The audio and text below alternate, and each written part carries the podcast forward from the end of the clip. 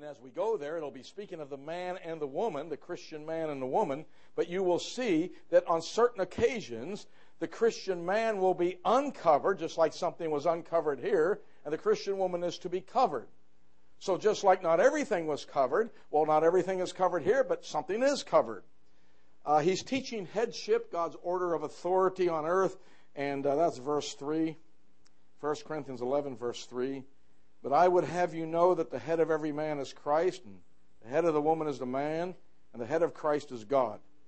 Now, every man praying or prophesying with his head covered dishonoreth his head. So when we men pray or prophesy, uh, we're, we're to not do it with our head covered, for we'll dishonor our head, which is Christ. You know, when I go over to the Mideast, go over to Jerusalem, every major religion over there, the men function covered in religion. The Jewish men, you wear their yarmulke. The Arab, their kafia, the Islamic religion. The uh, Indian, uh, uh, the Indian religion, they have their turbans and so on. Greek Orthodox and the Orthodox churches and Catholicism, their priests always function covered. In fact, I was visiting one of the holy spots, and I didn't think quick enough. Okay? I didn't think quick enough. I had my hat on because it's real sunny, and I'm on their turf. It's, it's a spot I'm visiting. And the priest was doing something on the altar, and I was just passing by, and I went up. He said, uh, holy ground, take your hat off. Well, I, I took it off. I'm, I mean, I'm, you know, there's no issue there. I'm, I'm in his place. But as I walked away, I thought to myself, why didn't I say to him, why are you covered?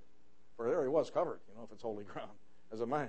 And so the pressure over there is not so much on the woman like it is here in the West. It's on the man. And when I'm asked to lead in prayer over there, whether it's at the Wailing Wall or wherever, I take it off and I stand out. But my head is Christ, and I have to do it.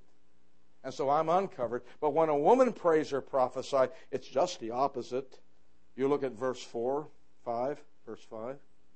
Every woman that prayeth or prophesieth with her head uncovered dishonoreth her head, for that is even all one as if she were shaven. For if the woman be not covered, let her also be shorn. But if it is a shame for a woman to be shorn or shaven, let her be covered. For a man indeed ought not to cover his head. And so there are times the Christian sister is to be covered, and the man is to be uncovered. You say, well, it doesn't save me. No, it doesn't. That doesn't mean people can't get saved if you say something.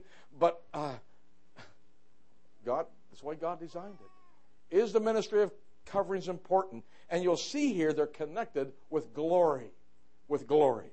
Look at it here. I know you know this, but look at verse seven. I want to show you the three glories in this section of coverings. The three glories. Verse seven. For a man indeed ought not to cover his head, for as much as he is the image and glory of God. Glory number one here is the man. He was directly created for God for his glory. The glory of God is the male, the man.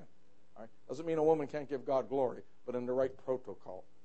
So we have God's glory. Glory number one, the glory of God is man. We have God's glory, who's the man. Secondly, we have man's personal glory. Look at the end of verse seven. But the woman is the glory of the man. God made the woman specifically for Adam because it wasn't good that he would dwell alone. He needed to help meet fit for him. So the woman is uniquely the glory of man. Now we have two glories. God's glory is the man. Man's glory is the woman. But the woman herself has a personal glory that Paul will appeal to nature to prove his argument here. He said, if you think what I'm teaching is strange, just look at nature. Nature's done something different to a woman than a man. You think what I'm teaching is strange? Just look at nature. And so you look here at verse thirteen. Judging yourselves, is it comely that a woman pray unto God uncovered? Doth not even nature itself teach you that if a man have long hair, it is a shame unto him? A man with long hair is shameful. But, not so with a woman. But if a woman have long hair, it is a glory to her. For her hair is given her for a covering. Even nature has given her a unique covering. So if a woman has long hair, it's a glory to her. Now we have God's glory is the man, man's glory is the woman, and the woman's glory is your long hair if you have it. Three glories. Now when you're praying or prophesying, guess what gets covered? Well, the woman is to cover, not the man. So man's glory is hid. And she covers her head, not her feet, uh, but she covers her head. So her hair is veiled. Her glory is hid. Man's glory is covered. You look here at verse uh, ten. Verse ten. For this cause ought the woman to have power or authority on her head because of the angels, et cetera. So she has it on her head. By putting the covering on your head, dear Christian sister, and you're ministering to angels, you have just veiled your glory. And man's glory is covered, who is the woman, but the man is not covered. And whose glory is the man? God's. So the only glory at these times of praying and prophesying, the only glory uncovered is God's glory, and the head of man is Christ. Makes sense to me that God's glory shouldn't be covered, and man whose head is Christ is uncovered.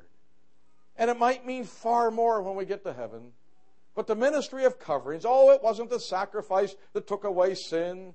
It wasn't the communion at the table. But God gave explicit, detailed instructions. And while this doesn't save you, does it minister and please the heart of God in a world that rejects this headship and rejects the authority of the Lord Jesus? A ministry of coverings, a ministry of glory. Well, those are the thoughts that are on my heart. There is a lot more here, but we did cover the major basic things. Lord willing, there's a